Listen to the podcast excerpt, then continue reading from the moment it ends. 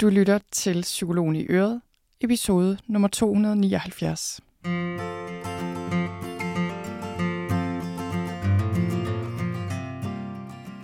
Velkommen til Psykologen i Øret. Jeg er psykologen Birgitte Sølstein, og Øret, det er dit.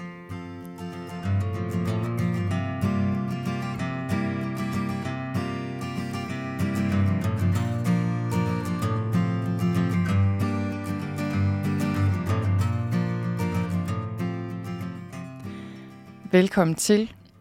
I dag skal det handle om hvile.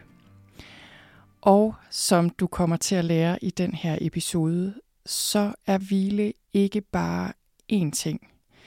Hvile er mega vigtigt.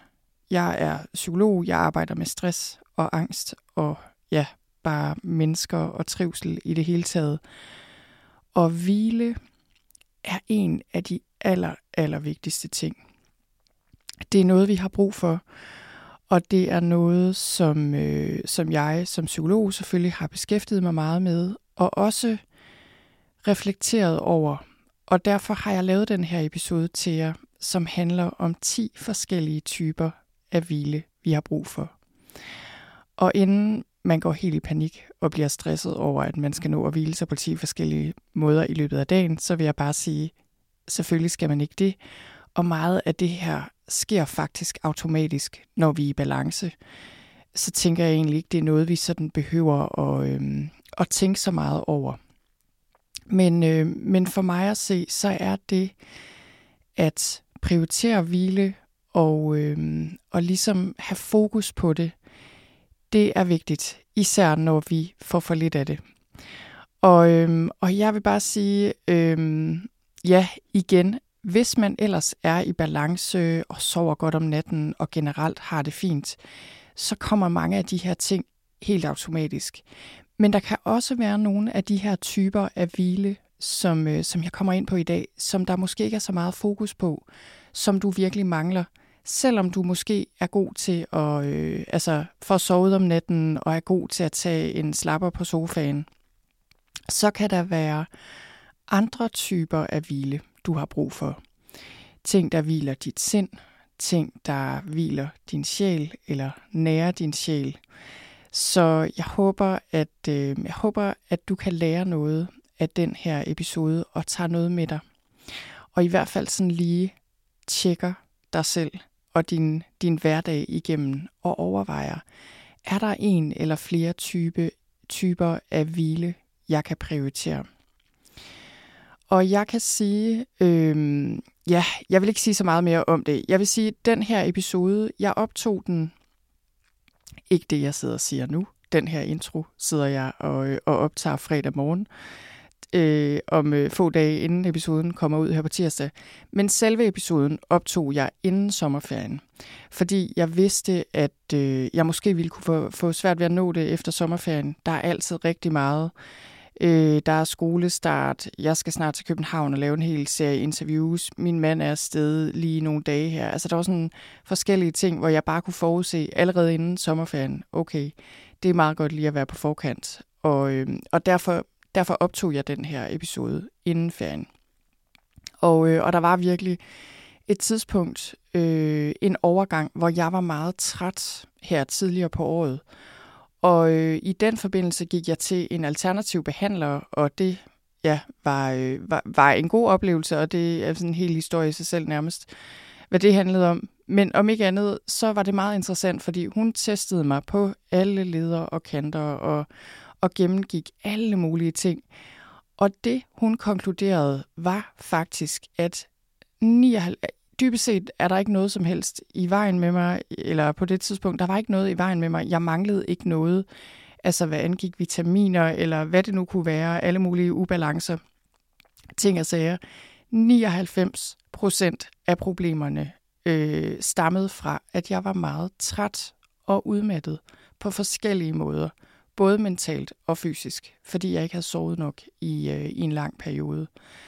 Og det mindede mig virkelig om det her med, hvor vigtig hvile er, hvor vigtigt det er at sove om natten, men hvor vigtig, øh, hvor vigtige andre typer hvile også er. Så det håber jeg er, er det, du vil tage med dig fra den her episode, og give dig selv lov til øh, at hvile på de her forskellige måder, fordi du fortjener det og har brug for det.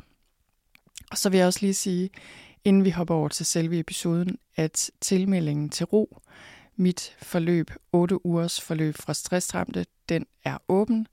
Vi begynder til september. Man kan hoppe ind på min hjemmeside og læse mere.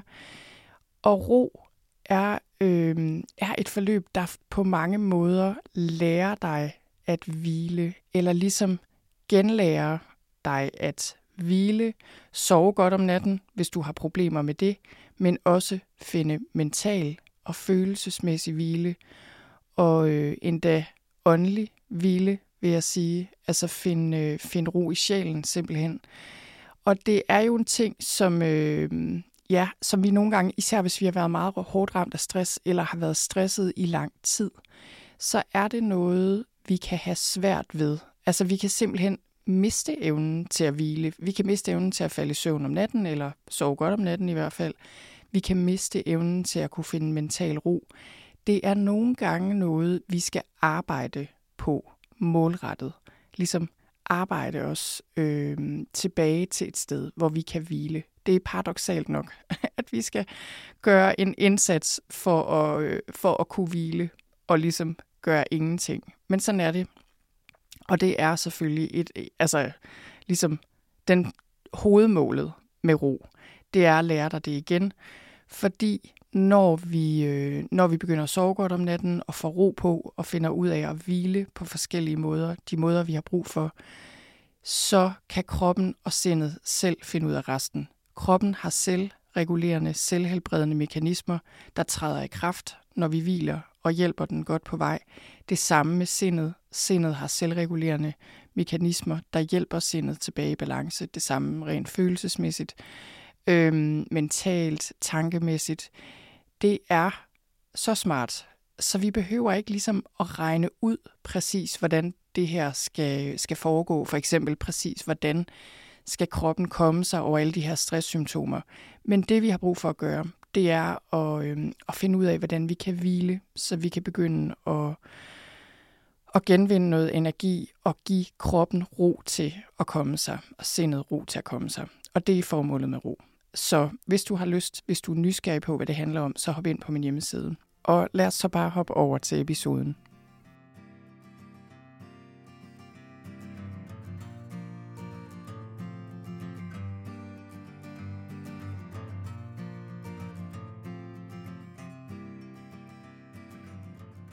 Velkommen til den her podcast-episode, som handler om et super vigtigt emne, nemlig hvile.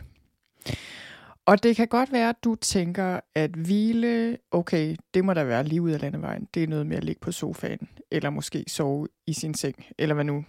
Og det kan det også være. Men hvile er faktisk en ting, som vi kan praktisere på mange forskellige måder. Og i den her podcast-episode, der fortæller jeg dig om ti typer af hvile. Og, øh, og det gør jeg, fordi jeg synes, det er vigtigt at kigge på hvile i sådan lidt mere udvidet forstand. Og jeg kom sådan til at tænke på det, fordi øh, for et godt stykke tid siden efterhånden, der så jeg en, øh, jeg ved ikke om det var noget, jeg så, der var skrevet, eller jeg ved ikke helt, hvad det var. Men i hvert fald var pointen med det, øh, det handlede om træthed. Og pointen med det var, at det hjælper ikke noget at sove, hvis det er vores sjæl, der er træt. Så med andre ord, så kan vi være trætte på forskellige måder, udmattede på forskellige måder. Og det fik mig til at tænke på, øh, at der er jo også forskellige typer af hvile. Forskellige typer af hvile, der gør os godt og nærer os og ligesom hjælper os med at regenerere på forskellige måder. Og det synes jeg er rigtig vigtigt at være opmærksom på. Og øhm, i dag, nu lige om lidt, hvor jeg fortæller dig om de her ti typer af hvile, så håber jeg, at du vil lytte til dem, og så håber jeg, at du vil overveje, hmm, kan jeg vide, hvilken type af hvile, jeg måske mangler mere af i mit liv lige nu? Det er jo ikke fordi, det er jo ikke for at sige, at alle mennesker skal praktisere alle de her ti typer af hvile, Men jeg tror faktisk, at for de flestes vedkommende, så skal vi, altså på forskellige tidspunkter af vores liv selvfølgelig, på forskellige tidspunkter af året og så videre, så skal vi ligesom hen over de her forskellige typer af hvile og overveje, hvordan vi kan gøre dem til en, øh, en del af vores dag, en del af vores liv. Og øh, inden vi hopper over til den her liste af ti typer af hvile, så øh, fik jeg lige lyst til at dele et citat med dig af en amerikansk teolog og digter. Hun hedder Tricia Hersey. Hun har skrevet en bog, der hedder Rest is Resistance. Hvile er modstand, betyder det. Øh, den er ikke oversat til dansk, tror jeg ikke. Den er vildt god. Altså, det er simpelthen en af de bedste bøger, jeg har læst eller hørt, fordi jeg hørte den på lydbog. Den er helt eminent god, og jeg kan kun anbefale den.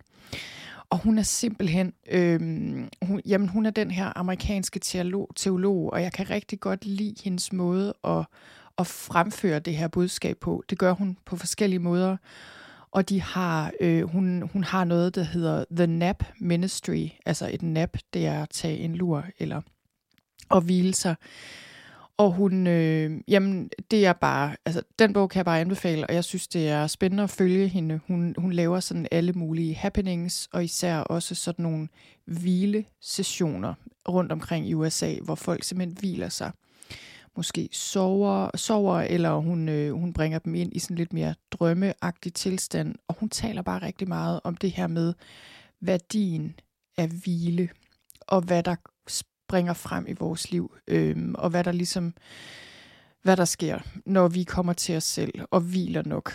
Og, øhm, og man kan sige, nu lige Tricia Hersey, hun er efterkommer af slaver, som mange øh, afroamerikanere i, altså jo desværre er i U S A, og, og derfor det hun også taler om, det er selvfølgelig nogle af hendes forfædre, som arbejdede, øh, altså hele tiden, og til de var fuldstændig udmattede og blev udnyttet, og hun snakker meget om, at det her med at hvile er noget, øh, hun, hun ligesom skylder sine forfædre, øh, og noget, vi skylder os selv, og, he, og hun snakker meget om den her grind culture, altså den her kultur, der handler om, at vi bare arbejder og arbejder og konstant er i gang, og ligesom driver os selv meget hårdt. Og selvom vi i Danmark, øh, vores historie hviler jo ikke på samme måde på slaveriet, ikke helt i hvert fald, selvfølgelig er det også en del af vores øh, historie, men, men jeg synes, noget af det, man kan genkende som dansker, det er den her grind culture, altså den her evige effektivitet, og det at vi hylder travlheden og præstation, og det at sætte os mål og nå dem og arbejde hele tiden, som noget, øh, altså det hylder vi, og vi sætter det op på en piedestal, som om det ligesom er den eneste vej frem.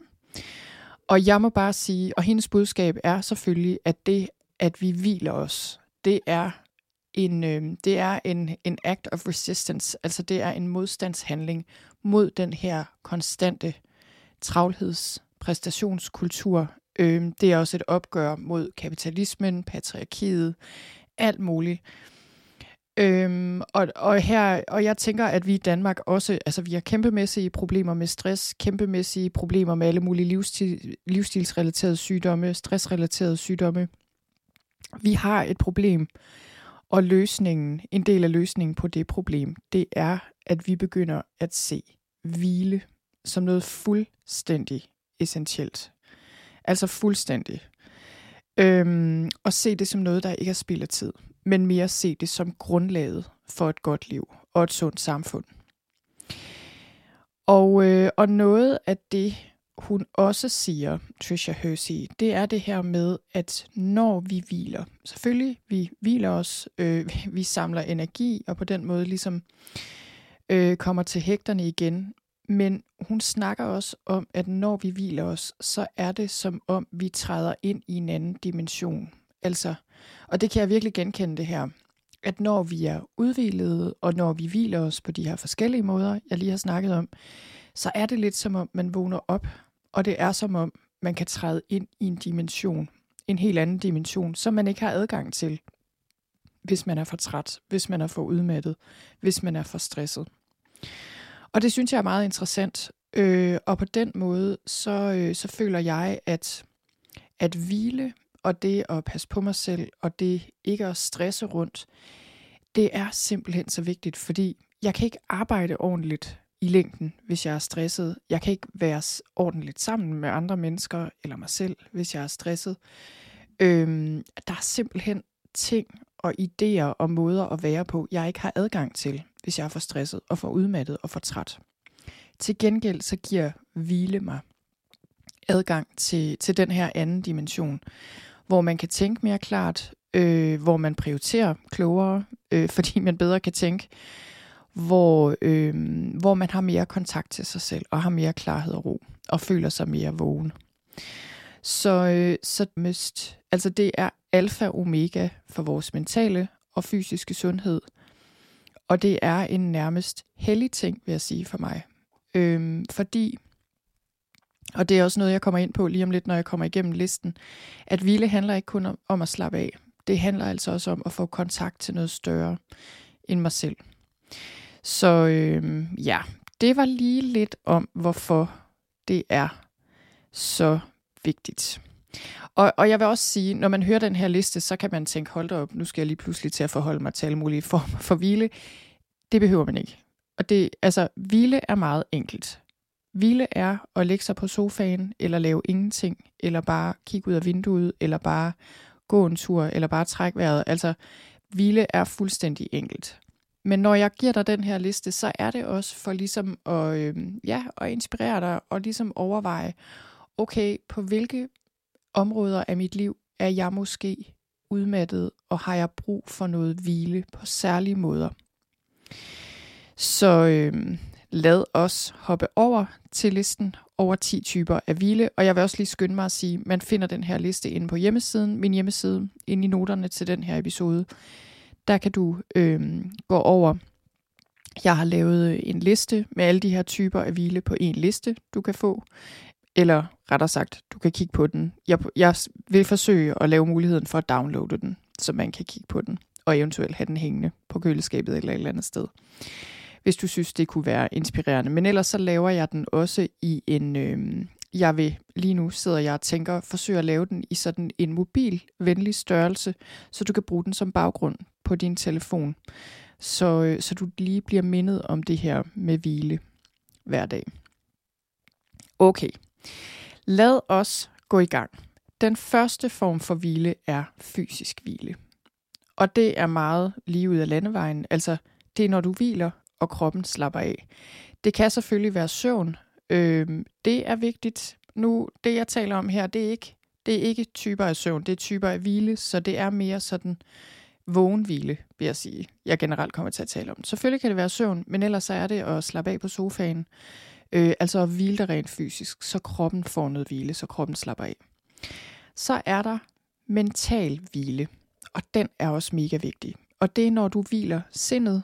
Øh, og hvordan gør man det? Det kan være nemmere sagt end gjort, hvis man er meget stresset, og der foregår en masse i sindet. Men et godt sted at starte, det er, at du fjerner alle input. Altså øh, forstået på den måde, at i stedet for bare at putte mere og mere ind i dit sind, altså alle mulige indtryk fra medier, og alle mulige indtryk fra en masse mennesker og aktiviteter osv., så, så prøver du ligesom Og, øh, og give slip på det, og give dig selv noget mental hvile, hvor der ikke rigtig sker noget, din hjerne skal tage ind. Så du, øh, så du kan få sindet til at falde til ro af sig selv. Og jeg vil også sige, øh, for mange af os, der, altså der er det nemmere sagt end gjort, det her med mental hvile. For mig er en ganske almindelig meditation, en åndedrætsmeditation for eksempel, en god form for mental hvile, fordi man bevidst giver slip på tanker. Øh, og har et anker i form af åndedrættet eller noget andet måske, hvor man, hvor man simpelthen lige giver sindet en pause. Næste ting er det, jeg kalder hjertehvile. Og det her, det er en særlig form for hvile, som jeg er kommet frem til, også er meget vigtig. Og jeg føler, at når man hviler sit hjerte og har brug for det, så er det fordi, man måske har et tungt hjerte, et træt hjerte, øh, man har brug for at hvile det. Og det kan man gøre øh, typisk ved at betro dig til en anden, for eksempel en anden, du har tillid til. Måske få et kram, øh, hvis du har det svært eller er ked af det. Så, så jeg føler, at hjertehvile vil meget ofte involvere andre mennesker. Altså at vi har nogen, vi kan hvile os hos, sådan rent følelsesmæssigt, som kan hjælpe os øh, med at holde det, vi bærer i vores hjerte. Ja, det kan også være noget, vi gør inde i os selv, ved at have mere medfølelse med os selv, inde i os selv, lægge en hånd på hjertet og bare være med os selv, på en måde, hvor vi får noget hjertehvile. Næste ting er alenehvile. Og det siger lidt sig selv det her, det er, at du er alene. Så, så når jeg siger alenehvile, så ja, du kan selvfølgelig hvile dig alene. Men altså, det er mere, det skal mere forstås som, at nogle gange har vi brug for at hvile os fra relationer og igen fra alle mulige indtryk. Så, så jeg tror, vi, vi har alle sammen både brug for alenetid og så også for fællesskab. Begge dele. Og vi er forskellige i forhold til, hvor meget vi har brug for, for hver af de ting. Men jeg tror alle sammen, vi har brug for en gang imellem at være alene og få noget alenehvile, hvor vi ligesom hviler i os selv, mærker os selv, er alene. Næste ting er så til gengæld fælleshvile. Så det er så til gengæld, når vi hviler os sammen med andre, vi er trygge ved. Og igen, altså, det kan selvfølgelig godt forstås, at vi lægger os på sofaen sammen med en og hviler, eller går til yoga, eller hvad ved jeg, altså hviler også i fællesskab med andre, sådan i fysisk forstand. Men jeg tænker egentlig også meget på det her med at hvile i en god samtale, eller hvile i et fællesskab, hvor vi virkelig føler, at vi kan være os selv. Øh, fordi der er jo ingen tvivl om, at i mange sammenhænge ude i samfundet går vi ud, og så kan vi ikke nødvendigvis bare slappe hundrede procent af. Men så er det rigtig godt at have steder, hvor vi kan få den her fælleshvile, hvor vi hviler os sammen med andre i sammenhæng, hvor vi føler os trygge. Næste type af hvile er musikhvile. Og det kan være, at du derude bare slet ikke kan lide musik og aldrig høre musik, og så er det helt okay. Men jeg tror faktisk, at for de fleste mennesker, så er musik en ting, vi, øh, vi kan læne os ind i, og ligesom hvile os ind i. Og, øh, og for mig, altså nu er det jo sikkert forskelligt, hvilken musik man godt kan lide, men for mig, der handler det om at fordybe mig i noget musik, som er beroligende. Det kan også være sang, altså at man synger selv, eller synger sammen med andre, øh, eller at man hører musik, eller måske selv spiller musik. Men jeg føler, at musikhvile er en særlig ting, fordi det er ligesom om, jamen det er ligesom om vi kan hvile os i et stykke musik, et stykke musik vi kender måske. Det er ligesom om det sådan kan tage os igennem det. Jeg tænker også, øh, ja, jeg føler bare, at man kan læne sig ind i musik og sang på den måde, og at det kan være en helt særlig form for hvile, som kan gøre os godt, og som kan nære os og give os ny energi. Næste type af hvile er sådan lidt relateret. Det er nemlig den kreative hvile. Og det her, det er noget, det er noget andet, fordi det kan selvfølgelig indbefatte musik, men det kan også altså være en hver anden form for kreativ udfoldelse. Det er simpelthen kreativ hvile, det er når vi hviler os ved at fordybe os i noget kreativt. Og her, der skal man forstå noget kreativt meget bredt.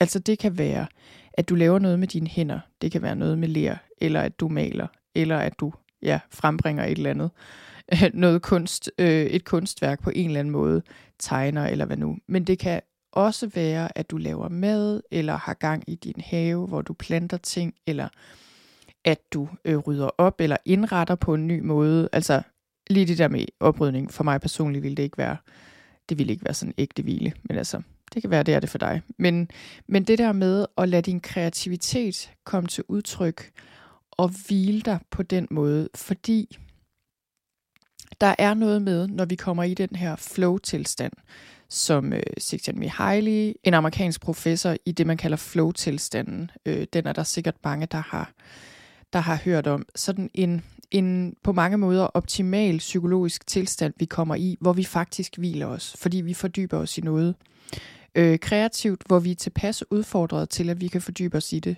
og ligesom glemmer os selv og glemmer tiden. Og det her med at glemme os selv og glemme tiden, på en sund måde selvfølgelig, det er, øh, det er virkelig, virkelig en vigtig form for hvile. Og så kan det være, at du tænker, kan jeg ikke bare hvile mig øh, kreativt ved at se Netflix? Nej, det kan du ikke. Det er, det er fint at se Netflix en gang imellem, det gør jeg også, øh, for at slappe af, se en god film eller noget. Men det er noget andet, når man øh, det, det er mere, altså det kan også være fint. Det er mere en form for afkobling, vil jeg sige. Det er på sådan en mere passiv måde. Du hviler. Det kan være okay i et eller andet omfang. Men den form for hvile, jeg taler om her, som er en dybere form for hvile og en mere regenererende form for hvile for krop og sind og sjæl, det er noget andet end at se Netflix. Det siger sikkert sig selv, men jeg synes lige, jeg skulle sige det for en god ordens skyld. Okay, så kommer vi til næste type af hvile, nemlig naturhvile. Og det er også en særlig form for hvile, fordi, og igen, det, du kan selvfølgelig gå ud og lægge dig ned, altså i din have, eller på en træstamme ude i naturen, læne dig op ad den og sådan hvile dig ude i naturen. Det kan være rigtig godt. Men det, jeg egentlig mener, det er mere, at vi hviler os rent psykologisk, når vi bare er i naturen.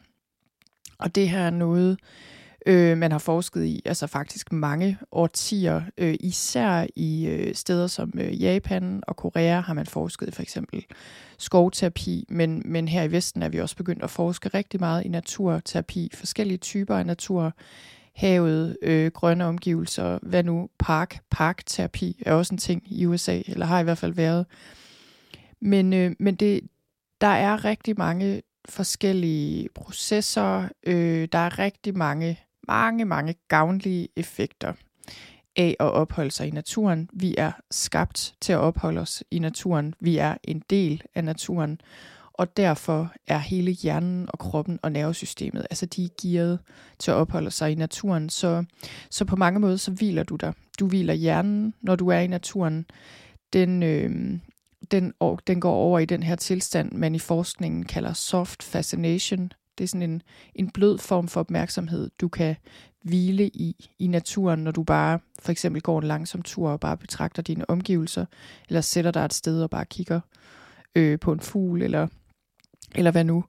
Så, så naturhvile er en mega vigtig form for hvile for os alle sammen. Okay, næste, anden sidste type af hvile er det, jeg kalder madhvile. Det her, det, det kan godt være, det kom lidt bag på mig faktisk, at det her var en type af hvile, men det, det kom ligesom, det kom til mig, da jeg sad og lavede de her typer af hvile. Fordi for mange af os er det sådan, at kroppen er på totalt overarbejde, og vi bliver enormt trætte og udmattede og syge os af for meget kost eller forkert kost. Og jeg ved godt, hele det her med sundhed og hvilken type kost vi skal spise, det er en kæmpe diskussion, og det er noget, der vækker mange følelser, og folk kan blive enormt uenige i. Men alt andet lige, så er det sådan, at når vi giver kroppen mad og vand, men altså mad, der bringer næring og ro til kroppen, så er det en form for hvile for kroppen. Og øh, det at faste kan også være en rigtig god hvile for kroppen. Det er ikke noget, man skal gøre i lang tid, uden lige at overveje, om det nu også er en god idé. Man skal spørge sin læge altid, hvis man faster i længere tid, eller have en ekspert på sidelinjen. Men også det der med bare at faste i korte perioder af gangen, altså nogle timer, det er noget, der kan give kroppen noget ro. Og der er nogle regenererende processer i hjernen, i kroppen, der går i gang, når vi faster, når vi ikke spiser noget i perioder. Og det, det er simpelthen fordi, som udgangspunkt, altså som art, er vi gearet til, systemet er beregnet til ikke at spise noget i perioder. Hvis du lider af nogen form for spiseforstyrrelse, eller har et problematisk forhold til mad, så skal du bare, tror jeg, lade være med at faste, og så skal du have fat i en, der ved noget om det. Så skal du nok lade være med at eksperimentere for meget med dit spisemønster. Så kan det her med mad være svært at hvile sig i. Men hvis du ikke har, hvis du har et almindeligt forhold til mad, så overvej, hvordan kan jeg give min krop ro og hvile og næring nok ved at give den den mad, den har brug for. Og som jeg kan mærke, gør mig godt. Og også nogle gange måske give min krop pauser fra mad. Okay, så kommer vi til den sidste type af hvile, som hedder sjælehvile. Og den her form for hvile, jeg tror egentlig godt, at du derude ved, hvad det her er. Øhm, det kan godt være lidt svært at sætte ord på, synes jeg, hvad det her er for noget. Men jeg synes, at sjælehvile, det er et eller andet med, og øhm, ja, men at, på en eller anden måde at hvile sjælen. Og jeg føler, at et, øh, et kirkerum for eksempel, altså nu er det ikke fordi, jeg lige går i kirke om søndagen på den måde, men det at sætte mig ind i et kirkerum på et eller andet tidspunkt, det er noget, der nærer min sjæl. Det er et sted, jeg kan hvile min sjæl. Jeg tror også for mange mennesker er naturen et sted, hvor man kan hvile sjælen. Øhm, jeg føler også nogle gange, at det at skrive dagbog, og det at skrive i det hele taget, øh, sådan ud fra min sjæl, altså ikke noget, der skal bruges til noget sådan arbejdsmæssigt, eller noget andre skal se, men virkelig, hvor jeg mere bare sådan øh, prøver at kon- komme i kontakt med noget større, der, der er den her sjælehvile, den, den er vigtig. Og det, og det er virkelig her, hvor jeg føler, altså jeg føler egentlig i alle de her typer af hvile, der kan vi komme i kontakt med noget større end os selv, og ligesom komme i kontakt med de her, ja, den her klarhed og ro, der findes, når vi ellers lige formår at træde ud af tankerne og alle de her følelser, der hvirvler rundt til daglig, og kommer mere til stede. Så jeg tror, sjælehvile er noget, vi kan finde på mange måder. Men hvis du lige tænker over det, så, så tror jeg også, du har steder, eller ligesom tidspunkter, eller hvad skal man sige, det kan også være små ritualer, eller et eller andet, hvor du tænker, ja, der får jeg især kontakt til min sjæl. Der kommer jeg nærmere de her dybe dele af mig, dybe dele af mig selv. Øh, jeg kommer også til at tænke på, for mig kan det også være ved havet, ved Vesterhavet, i Thy. Det kan også være, tror jeg, for nogle mennesker, når man er ude at rejse. Altså, det kan være øh, måske, ja, noget jeg også synes kan fungere som en form for sjælehvile. Det kan faktisk være, når man tænker på særlige familiemedlemmer. Altså nu tænker jeg også på familiemedlemmer, man ikke har længere. Øh, afdøde familiemedlemmer, som på en eller anden måde, hvor man føler, der er den her sjæleforbindelse. Så det, det kan være forskellige ting. Og som sagt, jeg synes, det er lidt svært at sætte ord på det her, fordi det er noget, som jeg tror er individuelt, og som, øh, ja, som går sådan lidt hinsides fornuften jo. Så derfor er det svært at sætte ord på. Men det her, det var simpelthen de ti typer af hvile, som vi alle sammen har brug for på forskellige tidspunkter af livet, forskellige måder. Og jeg håber, at øh, der var noget, du kunne genkende her. Jeg håber også, du blev inspireret til at overveje, hvilke typer af hvile kan du tage ind og gøre til en større del af din dag, og hvordan kan du i det hele taget begynde at se på hvile som noget fuldstændig essentielt, noget du har brug for, noget du har ret til, noget det er klogt at prioritere, som også kan være svært at prioritere. Det kræver faktisk noget mod og selvdisciplin. Altså, jeg har erfaret, hvis du er skruet sammen ligesom mig, det er faktisk det er nemmere for mig at have travlt end at hvile, og det siger jeg ikke for at... Øh, Hvad skal man sige? Fordi jeg er stolt af det overhovedet, fordi det er ikke noget, der fører noget godt med sig. Det er bare sådan, jeg er skruet sammen. Så for mig, det at lære, jeg kan godt være effektiv. Det er ikke det, jeg har brug for at blive super meget bedre til, nødvendigvis. Jeg har brug for at lære at blive bedre til at hvile, også på de her forskellige måder, så jeg kan nære forskellige dele af mig selv. Og det tror jeg, der er mange mennesker, der har. Og, øh, og det var derfor, jeg synes, det var vigtigt at, øh, at have det som emne på podcasten i dag. Så det var alt, hvad jeg havde for i dag. Som sagt, hvis du gerne vil have et billede af, af de her former for hvile, som du kan bruge som baggrund på din telefon, eller måske bare kigge på, hænge op på din opslagstavle, eller hvad nu, så kan du hoppe ind på noterne til den her episode inde på min hjemmeside og finde det derinde. Og så vil jeg ellers bare sige tusind tak, fordi du lyttede med.